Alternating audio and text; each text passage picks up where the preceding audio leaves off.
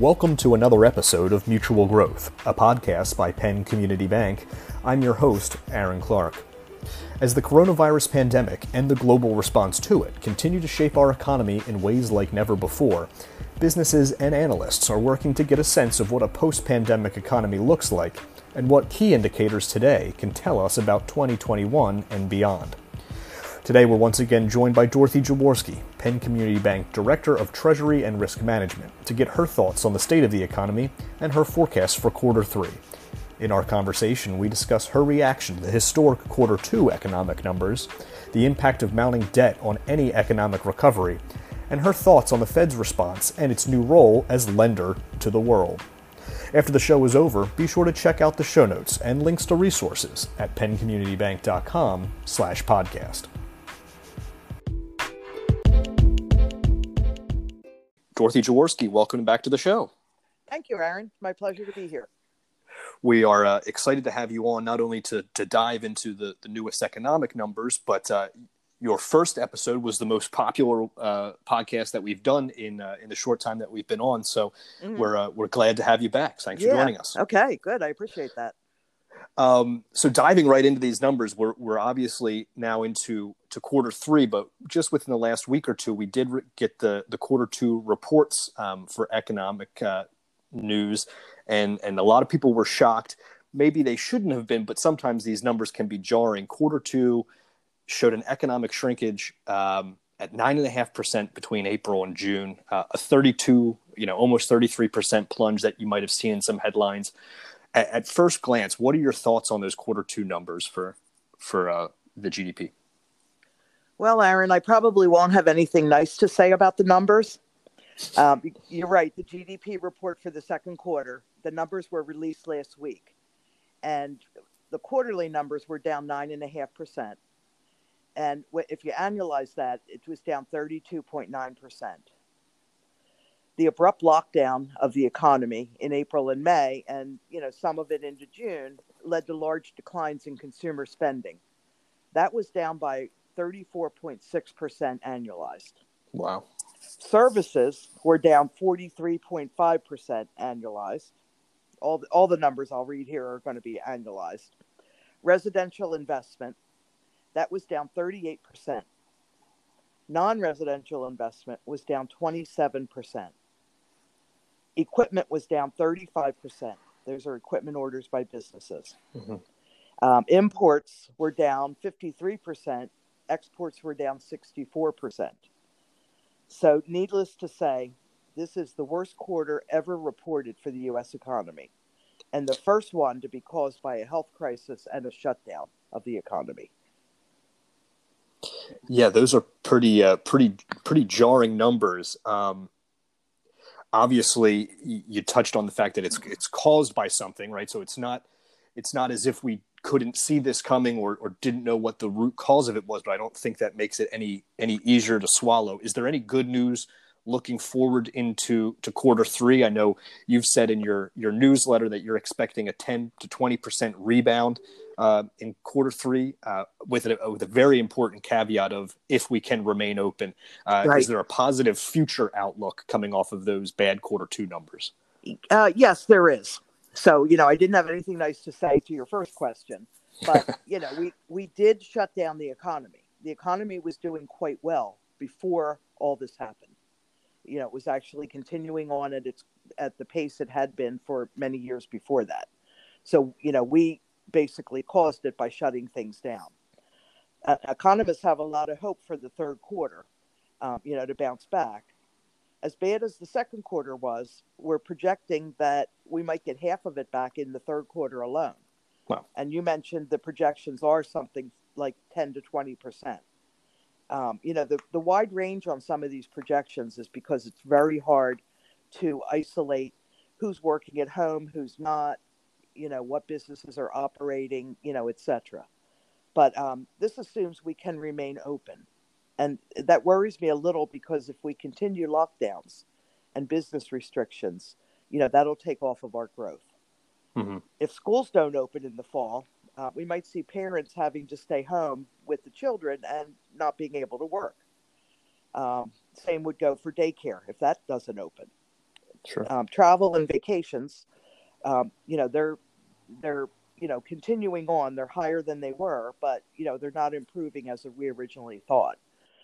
Um, people, you know, people won't spend if they can't go out. Is basically my message. You know, if we remain open, people will spend.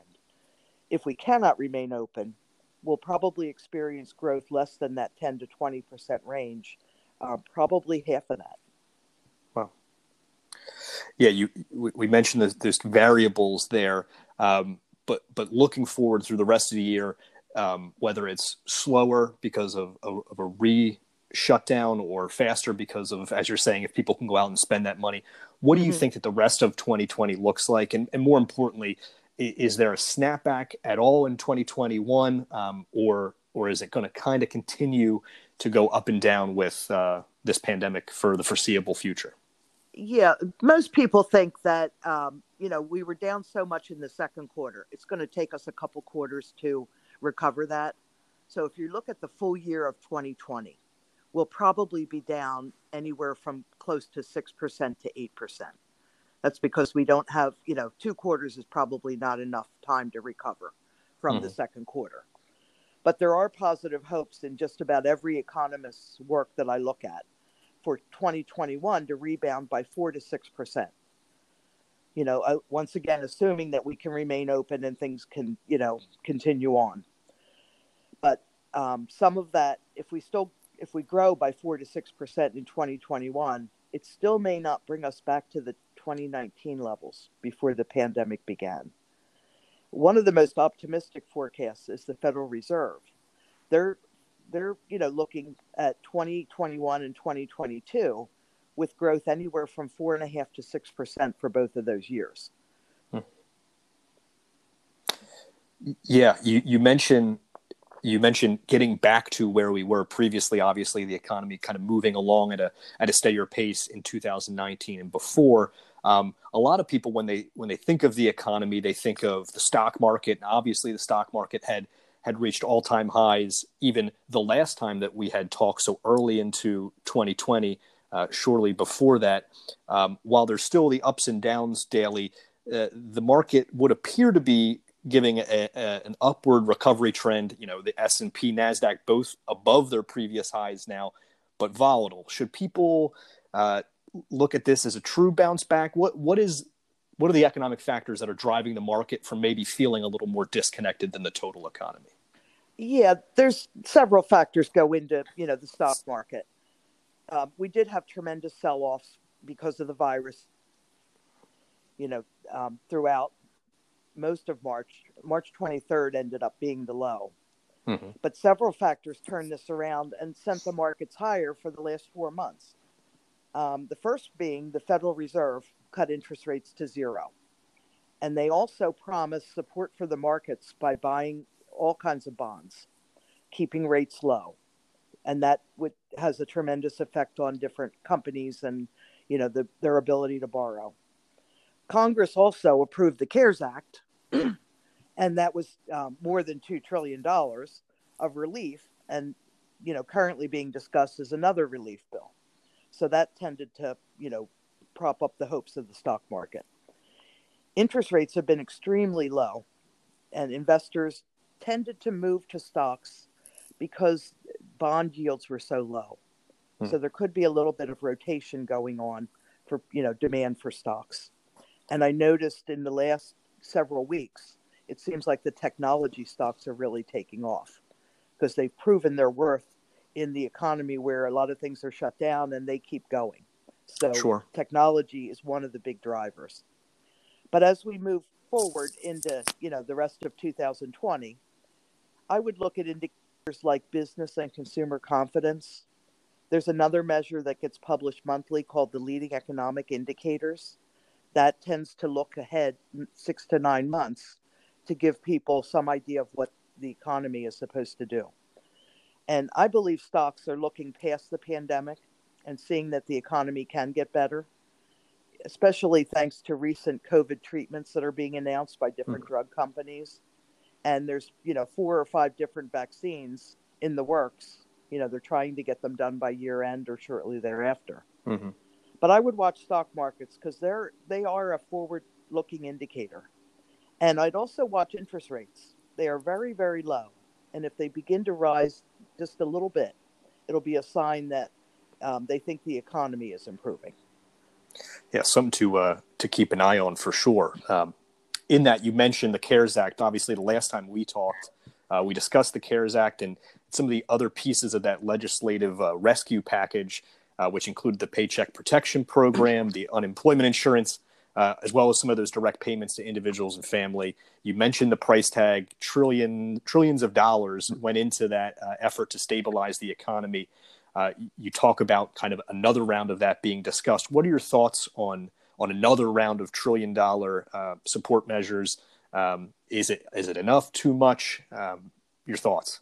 Yeah. Um, well, I think that Congress's CARES Act, the original one, it did quite a bit to help consumers with direct payments and also the extra unemployment insurance. And it also helped businesses, as you mentioned, with the Paycheck Protection Program. And in fact, Penn Community Bank, we were able to help 739 businesses. That mm-hmm. there's the count as of Monday, with to get these loans in our local area, and hopefully, you know, um, you know, sustain those businesses through this tough time.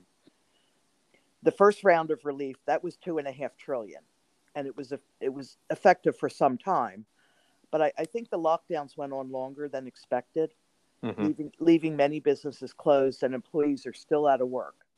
So I think that another trillion dollar package is being discussed right now. Um, I do think there's a strong chance it'll pass, and it's going to be more targeted towards, um, you know, the unemployed and the small businesses. I believe. Um, obviously, well intentioned, but we, we talk about the price tag associated with these. One of the things that you know you've always mentioned when when talking about the economic landscape uh, is the impact of public and private debt on the possibility of economic growth. Um, what do you anticipate to be the long term impact of spending of this this new debt um, on the GDP and the potential of the economy to recover? Yeah, um, you you know me well. I always talk about you know the debt levels um, to our the size of our economy. Um, debt already issued by the U.S. government this year, it's already four trillion dollars, and whatever um, relief package they come up with, that'll be additional debt as well. Um, studies tend to show that when government debt is greater than ninety percent of GDP, there starts to be a drag on economic growth and we saw evidence of this in the last 10 years. Hmm. And I always note that in 2009, our economy crossed the 90% mark of debt to GDP. And for the 10 years after that, we were in a recovery. So it was a, you know, lengthy period of time of, you know, growth.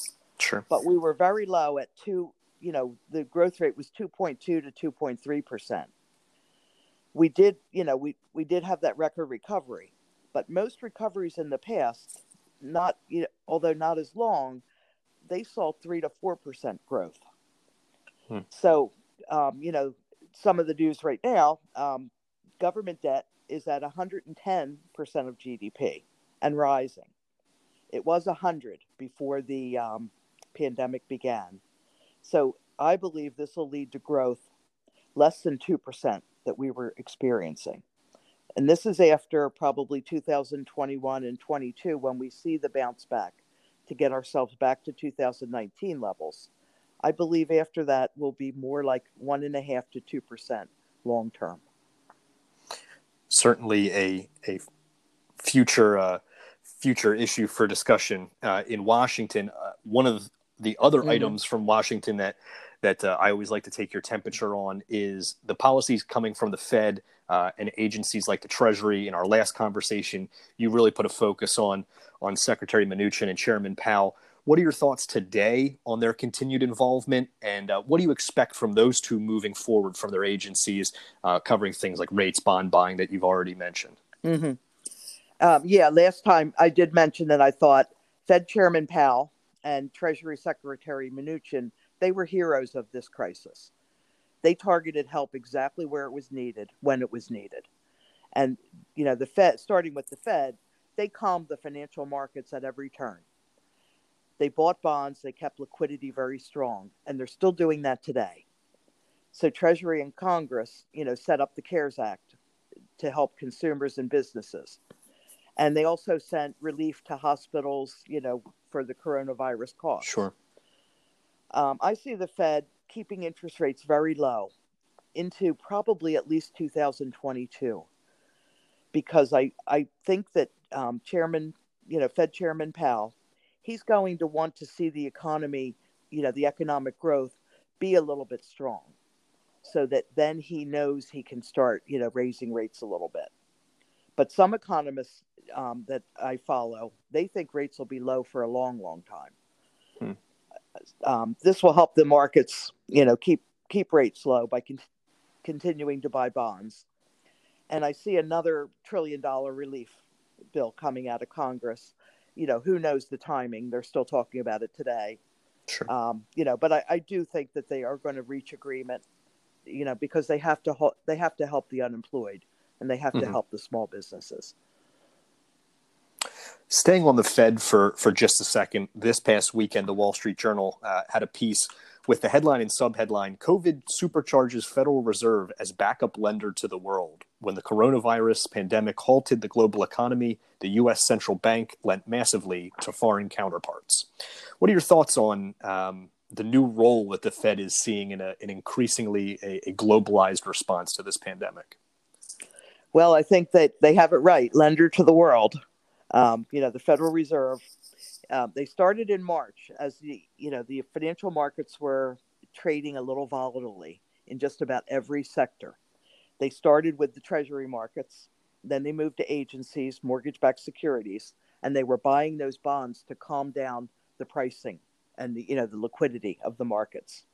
And at that point, they even opened up a facility for foreign governments to borrow cash which was a pretty unique thing. You know, the mm-hmm. Fed the Fed does supply money back and forth to governments, but in this case, they, uh, you know, quadrupled their lending to the you know to the rest of the world. They also they're buying corporate bonds and municipal bonds for the first time, and they also have a business lending facility that they set up. So they're directly helping small businesses, of course, mm. going through the banks to help those businesses but it, it clearly shows their strength in the face of this crisis. And I don't think any other country can even come close. Bringing it back closer to home, just as we wrap up here, we've talked about kind of projecting out in the future. They're not necessarily being a straightforward path of good news. There's a volatility that, that mm-hmm. you could see with potential lockdowns. But for for listeners or customers um, who are trying to think about their financial status for the, the near and midterm. Can you just touch on the safety and soundness of Penn Community Bank as a local uh, financial services provider um, for folks who might be a, a little anxious uh, about some of these ups and downs we expect to go through moving forward? Yeah, certainly. Um, you know, at Penn Community Bank, being a mutual, we've we've always made a conscious decision to hold higher capital, and that's one thing that shows the strength of a bank you know your capital levels. Recently our equity topped 300 million for the first time and our capital ratios remain very strong. Um, the financial markets and regulators consider well capitalized institutions to be those with really high capital ratios. So we definitely fall into that category. And in fact the banking industry as a whole was very well capitalized going into this health crisis. Mm. So, you know, there's not many banks that are experiencing trouble at this time. We have strong, we at um, Penn Community. We also have strong liquidity, or the ability to raise cash to fund loans and loan and deposit activity. We also have very strong loan loss reserves. You know, in addition to our strong equity capital. that should be uh, that should be a little uh, little calming uh, to to folks that are looking at uh, at their financial situation or for mm-hmm. businesses looking for uh, for lending solutions here as we continue to try and bounce back from the economic impact. Dorothy, thank you right. so much for joining us uh, today. Before we go, I do want to make sure that that everyone out there uh, remembers that you have a great quarterly economic update. Can you just tell our listeners a little bit about that, uh, and we'll make sure that they can find that link uh, with this podcast. Sure. Um, what I do is I prepare a new, a quarterly newsletter on the economy and the markets. You know, and I try to give my thoughts and try to, uh, you know, make easy some of the concepts and economic data pieces that come out on a quarterly basis. So, you know, if anybody's interested in receiving that, just you can comment, contact me directly, leave a note on our website, or just ask any employee to contact me and I'll add your name to our email distribution.